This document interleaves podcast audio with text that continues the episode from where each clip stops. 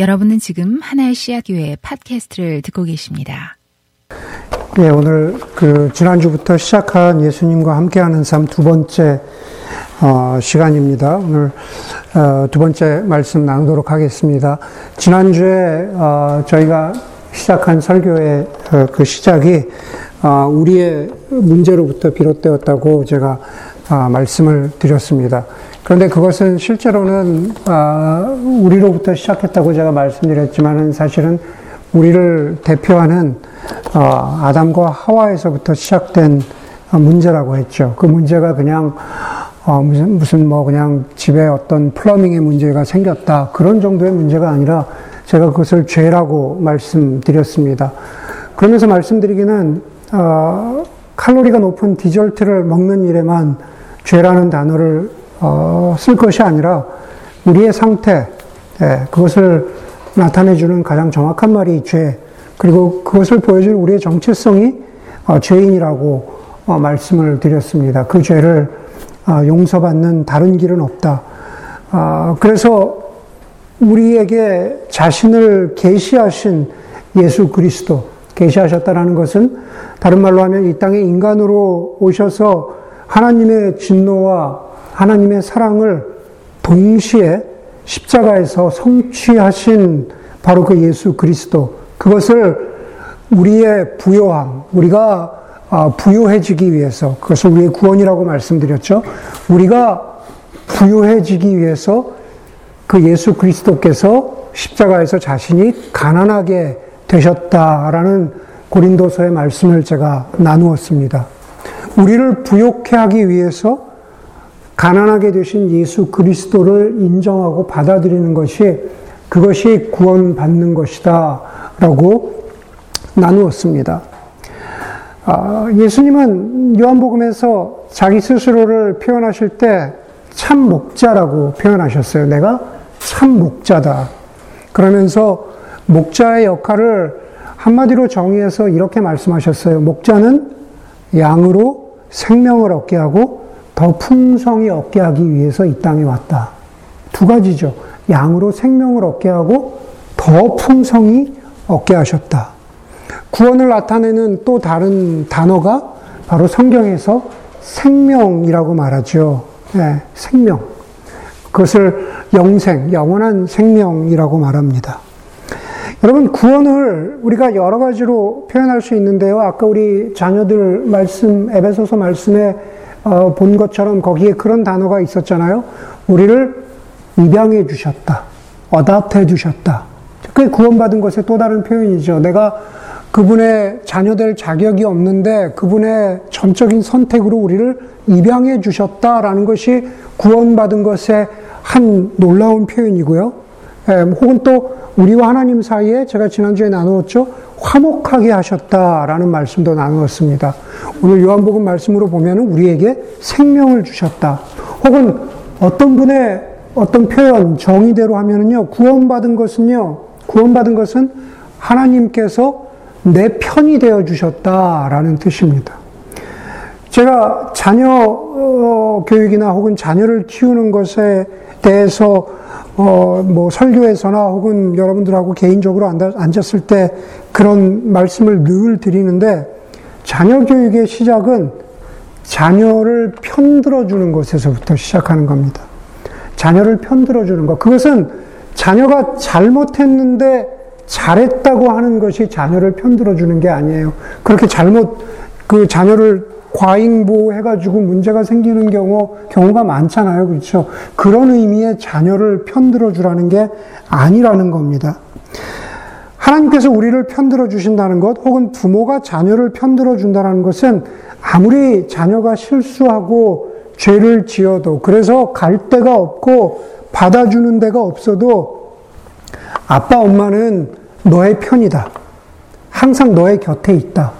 그렇죠? 그것을 표현해 주는 게 자녀를 편들어 주는 겁니다. 다시 말해서 그 자녀에게 아빠 엄마의 무한한 사랑의 확신을 보여주는 게 편들어 준다라는 의미입니다. 구원은 하나님이 우리 편이 되어 주시는 거예요. 로마서 8장 31절에 보니까는 정확하게 그렇게 말하고 있어요. 하나님이 우리 편이시면 누가 우리를 대적하겠습니까? 자기 아들을 아끼지 아니하시고 우리 모두를 위하여 내어 주신 분이 어찌 그 아들과 함께 모든 것을 우리에게 선물로 거저 주지 않으시겠습니까? 죽음이나 삶이나 권세자들, 현재일, 장래일, 능력, 높음, 깊음, 어떤 피조물이라도 우리를 우리 주 예수 그리스도 안에 있는 하나님의 사랑에서 끊을 수 없습니다. 우리가 죄인 되어도, 그렇죠? 우리가 어떤 모습으로 살아가더라도 하나님께서 우리 편이 되어 주시는 것. 내가 너를 사랑한다. 저 내가 너를 내가 너를 여전히 사랑한다. 너는 나에게 가치 있는 존재다. 그게 바로 구원이라는 겁니다. 성경에 보면은요. 성경에 보면은 예수님이 세례 받으셨을 때 예, 하늘에서 무슨 소리가 들립니까? 두 가지가 들리죠. 예, 하나님이 이렇게 말씀하세요.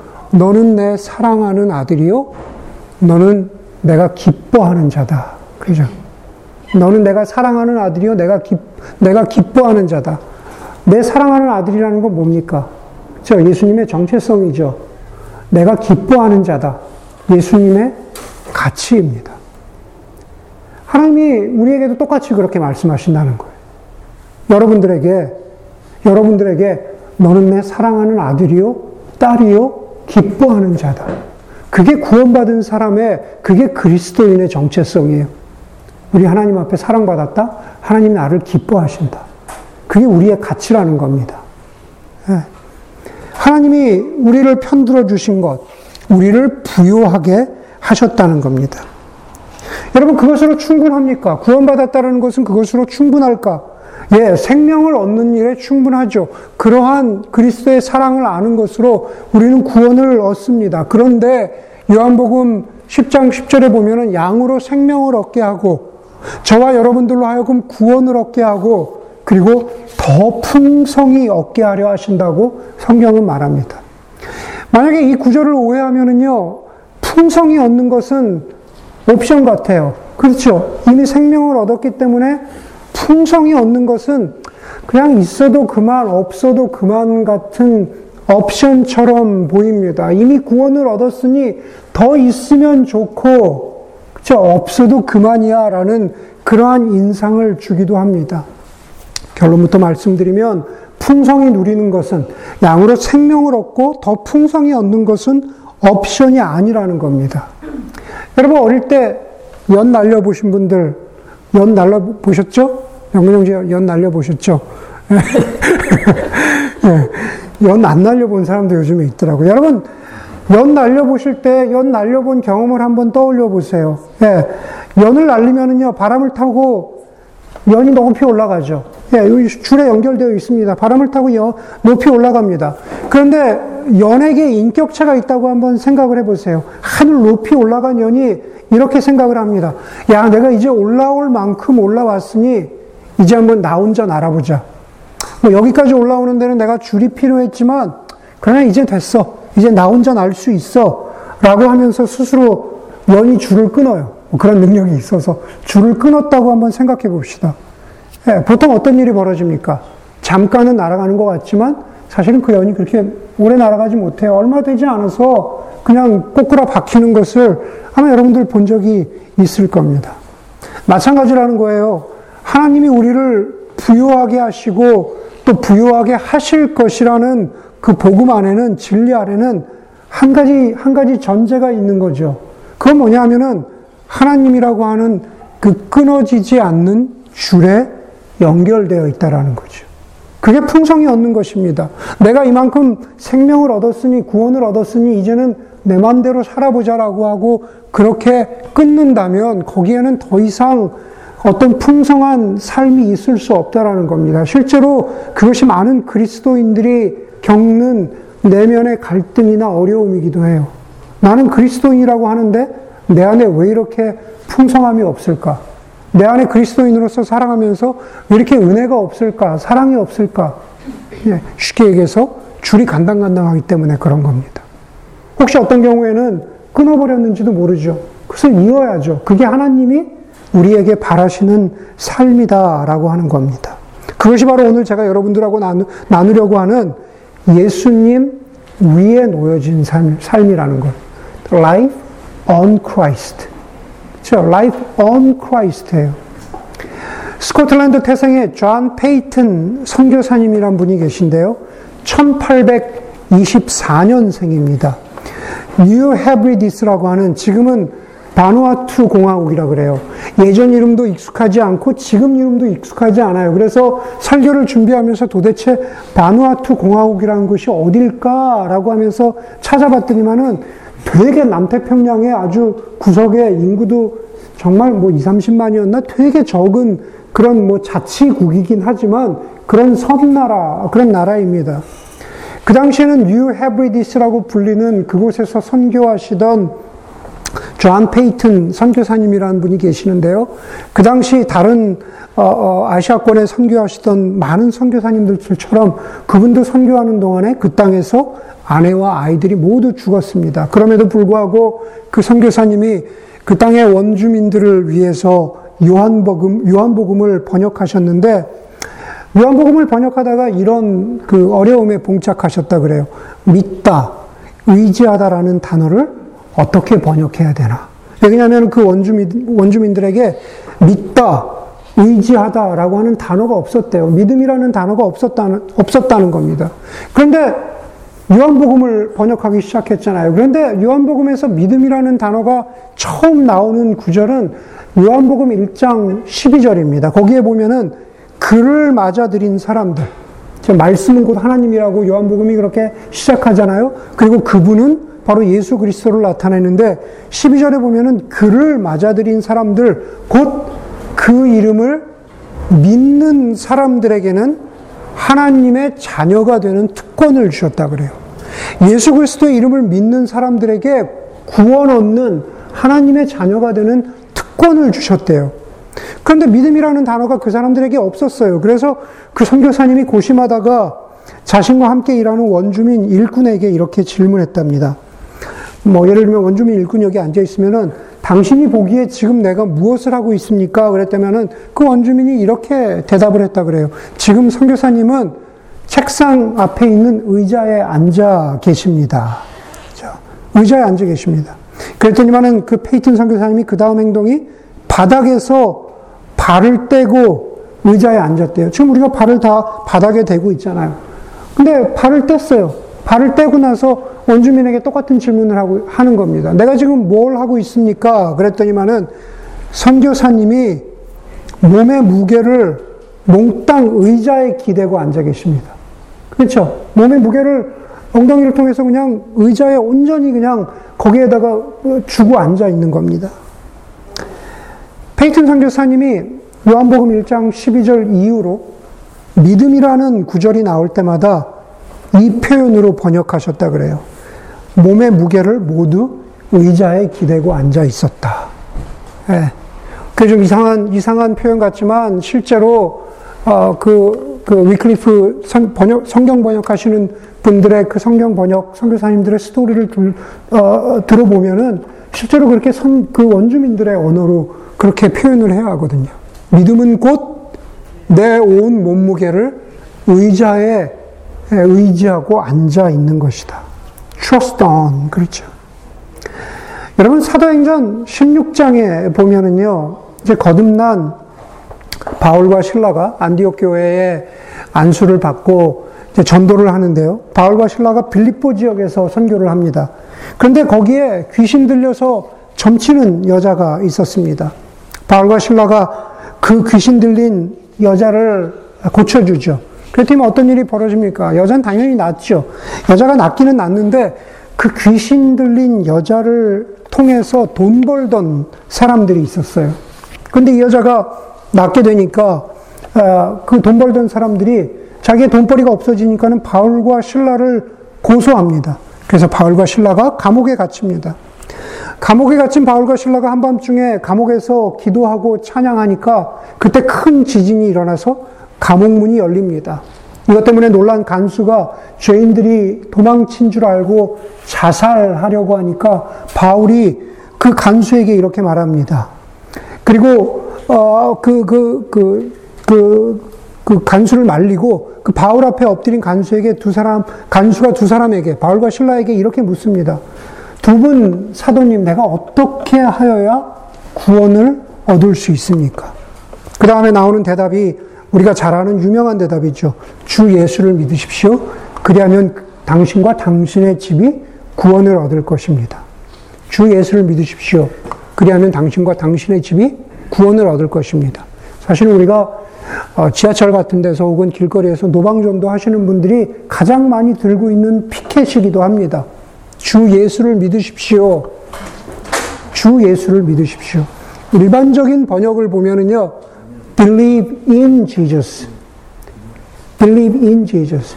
그렇지만 주 예수를 믿으라고 하는 그 단어의 그 구절의 원어 성경을 보면은요, believe in이 아니라 believe on Jesus입니다. 주 예수를 믿으라는 주 예수를 의지해라. 주 예수를 신뢰하라. 주 예수께 너의 모든 것을 맡기라는 뜻입니다. 여러분, 예수님이 양들에게 생명을 얻게 하셨다 하셨습니다. 그것은 하나님과의 관계가 회복된 것이죠. 문제투성이 죄로 가득한 우리의 신분이 용서받은 것입니다. 그것이 생명을 얻었다는 것입니다. 그런데 더 풍성히 얻는다는 것은요, 바로 바울이 이 간수에게 한 말이에요. 주 예수를 믿으라. 그렇죠? 죄의 문제가 해결되었다. 그러므로 believe on Jesus Christ. 예수 그리스도를 신뢰하라. 예수 그리스도를 신뢰하는 삶을 살라고 하는 겁니다. 그것을 우리가 뭐라고 표현하냐면 예수 그리스도의 주대심이라고 표현하는 거예요. 그렇죠? The Lordship of Jesus Christ. 그렇죠? 굳이 굳이 1세기에 예수가 살았던 그 당시의 문화를 이야기하지 않더라도 그 당시에 Lord, 주라고 하는 그 단어가 헬라어로 퀴리오스잖아요. 그것은 로마 황제에게만 쓸 수 있는 단어였거든요.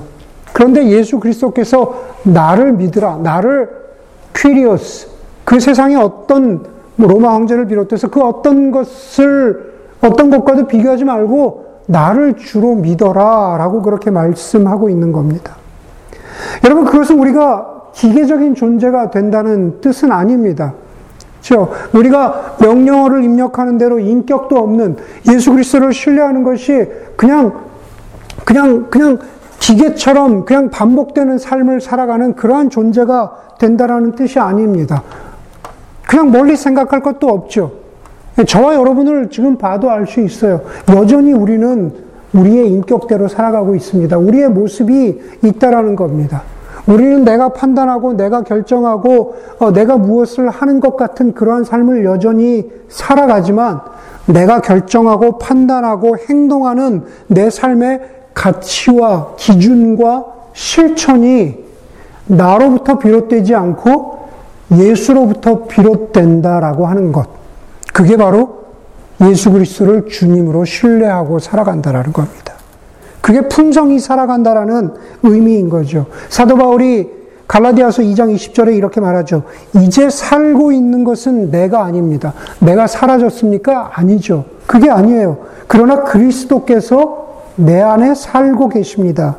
지금 육신 안에 살고 있는 나는 나를 사랑하셔서 나를 위하여 자기 몸을 내어주신 하나님이 하나님, 하나님의 아들을 믿는 믿음 안에서 사랑하는 겁니다.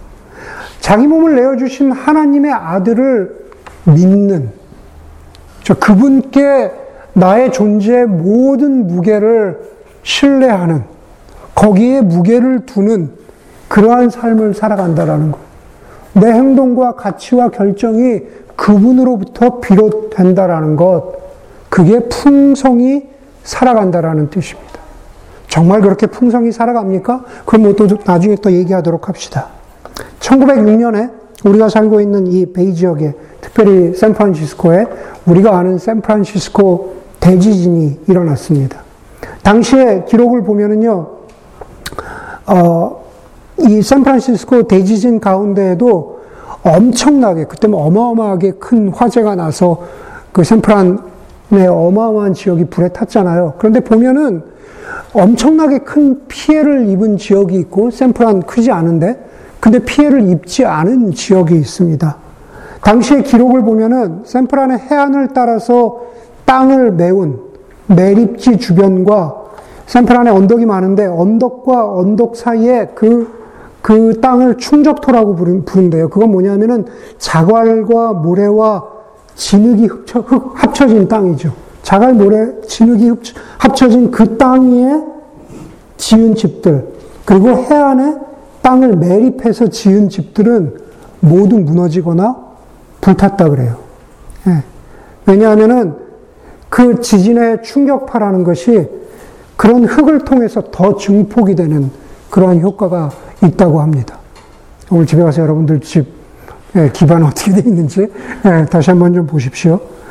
그런데 그 지진을 견디고 현재까지 현재까지도 남아 있는 집들은 언덕 위에 있는 집들, 우리가 아는 비싼. 예. 그 언덕 아래가 대부분 바위래요, 바위. 예, 돌이랍니다. 예. 여러분, 제가 말씀드리고자 하는 주님이 말씀하시는 영적인 교훈이 여러분 읽히십니까? 예수 그리스도를 믿는 순간부터 누가 말하는 것처럼 우리 인생이 꽃길만 있는 것이 아니죠. 성경에 그런 약속은 없습니다. 여러분, 예수를 믿어도 여전히 우리 인생에 지진과 해일이 몰려오죠. 다시 말해서 고난을 피할 수 없습니다. 그런데 그 집들처럼 반석 위에 뿌리 내린 인생은 흔들리지 않는다. Believe on Jesus Christ 거죠. 예수 그리스도를 삶의 주인으로 인정하고 순종하는 삶을 살아가는 게 나를 연결하고 있는 줄을 내가 스스로 끊지 않고 더 풍성히 살아갈 수 있는 그런 하나님의 비결이라고 성경이 말하고 있는 거예요. 오늘 마태복음 16장 우리가 읽었잖아요. 예수님이 제자들에게 물어보세요. 너희는 나를 누구라고 하느냐? 베드로가 대답하죠. 선생님은 살아계신 하나님의 아들 그리스도이십니다. 그러자 예수님이 말씀하십니다. 너는 베드로라. 저 페트로 반석이다. 나는 이 반석 위에 내 교회를 세우겠다. 죽음의 문들이 그것을 이기지 못할 것이다. 핵심은 뭡니까? 베드로가 말한 그 고백이죠. 그 고백이 바위래요. 그 고백이 반석이래요. 그 위에 교회를 세운다. 다시 말해서 그리스도인들의 삶은 그 고백 위에 세워졌다라는 겁니다. 예, 그게 바로 그리스도를 믿는다는 것의 참 뜻이라는 거죠. 그런데 곧이어서 예수님의 주대심을 고백했던 베드로가 바로 다음 나오는 구절에서 예수님이 이렇게 말씀하시죠. 인자는 고난받고 죽을 것이다. 라고 그렇게 예언하니까 베드로가 어떻게 말합니까? 주님, 그래서는 안 됩니다. 절대 그런 일이 주님께 일어나선, 일어나서는 안 됩니다. 라고 항의한다라고 되어 있지만 그것은, 예, 그것은 여기 있는 형제가 어떻게 목사님 설교를 그렇게 합니까? 라고 갑자기 일어나서 제 멱살을 잡는 그런 뜻이에요. 본문의 뜻은. 엄청 황당하잖아요. 내가 얘기했는데 일어나서 멱살을 잡고, 에? 베드로가 지금 그렇게 말하고 있는 거예요. 근데 베드로의 모습이 우리의 모습이잖아요. 어떤 때는 우리가 주는 그리스도시요 살아계신 하나님의 아들입니다라고 하면서 우리의 수많은 결정과 가치와 행동들 가운데에서 주님 그렇게 하시면 안 됩니다. 주님 그것은 거부하겠습니다. 주님이 이것은 내 뜻대로 하겠습니다. 그게 우리의 삶에 저와 여러분들의 삶에 계속 반복되고 있는 게 그것이 우리의 모습이잖아요. 여러분 제가 여러 번 말씀드리, 말씀드렸죠. 주대심에 대한 그 비유마다 제가 말하는 것이 설렁탕과 순두부잖아요. 예, 저는 설렁탕보다 순두부가 낫다라고, 아, 저 순두부보다 설렁탕이, 나도 헷갈린다. 네, 순두부보다 설렁탕이 낫다라고 하는 믿음 위에 살아요. 저는 믿음 위에 살아요. 그런데 저 형제가, 저 형제가 나에게, 네, 목사님 순두부를 제가 대접하겠습니다. 라고 그러면은 어떻게 한다고요? 저는 언제든지 제 믿음을 포기한다라고 제가 말씀드렸어요. 그렇죠? 설렁탕을 언제든 포기해요. 네, 저 형제가 산다고 했으니까. 여러분, 설렁탕을 향한 제 믿음은 딱 그 정도라는 거예요. 그렇죠? 언제든 제가 포기할 수 있다라는 겁니다. 베드로는 어떠냐라는 거죠. 베드로는 예수 그리스도를 향한 주, 예수 그리스도의 주대심을 향한 그의 고백과 믿음이 설렁탕에 대한 제 믿음의 수준 정도였을까? 오늘 본문에서는 바로 그 순간에는 그렇다라는 겁니다. 물론 그 후에는 그렇지 않을 수 있겠죠. 그러나 무엇인가 포기해야 될 순간이 왔을 때 그의 믿음은 온데간데 없이 사라져요. 예수 그리스도를 부인하는 그죠? 디나이하는 그 모습들을 보면 우리가 알 수 있습니다. 그죠? 믿음이 연약한 사람에게 큰 도전이 고난이 다가오면 절대로 이런 일이 일어나서는 안 됩니다. 라고 타협하는 순간들이 옵니다. 그러나 삶의 모든 순간과 삶의 모든 결정마다 삶의 모든 순간과 모든 결정마다 절대로 이런 일이 일어나서는 안 됩니다. 라고 하면서 내 자아를 주장하는 것, 내 결정을 주장하는 것, 예수 그리스도는 온데간데 없는 것. 만약에 그렇게 살아간다면 저나 여러분은 어쩌면 정말 이미 연출을 끊었는지 몰라요. 내 마음대로 날아가고 있는 거죠. 그러나 꼬라 박힌다는 겁니다. 신약 성경을 보면은 이 주대심의 고백과 믿음을 도전하는 두 가지 사건이 나옵니다. 이 본문도 이미 제가 여러분들에게 말씀드렸습니다. 그러나 또 다시 반복합니다. 왜냐하면 이 두 가지 사건이 저와 여러분들의 맥락과 상황에 굉장히 부합하기 때문에 그래요. 첫 번째 사건은 마태복음 8장에 나옵니다. 제자 가운데, 제자 가운데 한 사람이 예수를 따르고자 하면서 먼저 이렇게 물어보죠. 주님, 내가 먼저 가서 아버지의 장례를 치르도록 허락하여 주십시오. 당시 유대의 장례를 보면은요, 부모가 죽으면은 건조한 지역이죠. 부모가 죽으면 시신을 관에 넣고 애도하는 시간을 잠시 갖고 그리고 나서 시신이 무덤 속에서 1년 내 1년에 걸쳐서 부패를 해요. 그러면 그 후에 다, 시 관을 열고 다 부패하고 날아갔으니까 뼈만 남았으니까 그 유골을 꺼내서 유골함에 넣고 다시 장례를 치릅니다. 그렇죠? 두 번의 장례를 치르는 것이나 다름없죠. 지금 성경학자들에 따르면 지금 제자가 묻는 이 장례는 두 번째 장례를 말하는 거예요. 관에서 우리 부모님의 유골을 꺼내서 다시 장례를 치러야 합니다. 네. 여러분, 주대심의 고백을 드리고 내가 주님을 따르기 원합니다. 라고 하지만은 우리는 가족, 부모, 혹은 자녀에 있어서만큼은 주님보다 우선하는 경우가 얼마나 많은가라는 것을 보여주는 에피소드라고 해야 될까요? 네. 그런데 우리도 제가 맥락이 중요하다는 것은 우리도 여기서 자유롭지 않다라는 겁니다. 우리도 주님, 주님은 나의 인생의 주님이신데 내 자녀는 내 뜻대로 기른 후에 그리고 그 후에 내가 다시 죽게 돌아오겠습니다. 바로 그런, 그런 의미인 거죠. 두 번째 사건은 마태복음 19장입니다. 부자 청년 관원이 예수께 오죠. 예수께 와서 이렇게 물어보요. 예수님, 내가 무엇을 하여야 생명을 얻겠습니까? 구원을 얻겠습니까? 본문에서는 영생을 얻겠습니까? 그렇게 말하죠. 구원, 생명, 똑같은 말입니다. 그런 풍성한 생명의 삶을 얻고 싶었던 거죠. 그 부자 청년은. 그랬더니만 예수님이 이렇게 말, 말씀하세요. 너의 모든 소유를 다 팔아서 가난한 사람들에게 나눠주고 나를 따르라 라고 말합니다. 나를 따르라는요, 나를 따르라는 아까 나를 의지하라와 똑같은 말이에요. 나를 신뢰하라, 나를 믿어라 라는 그러한 말입니다. 그랬더니만 이 젊은이가 어떻게 해요?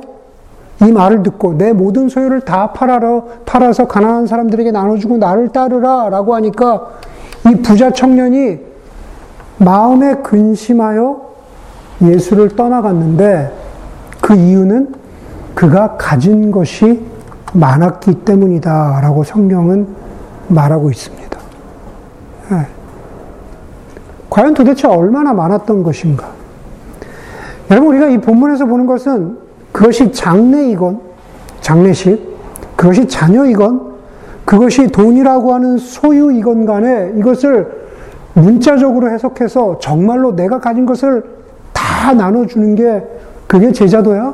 그게 예수님을 따른다는 의미야? 지금 예수님이 그것을 말씀하고 있는 게 아니다라는 겁니다.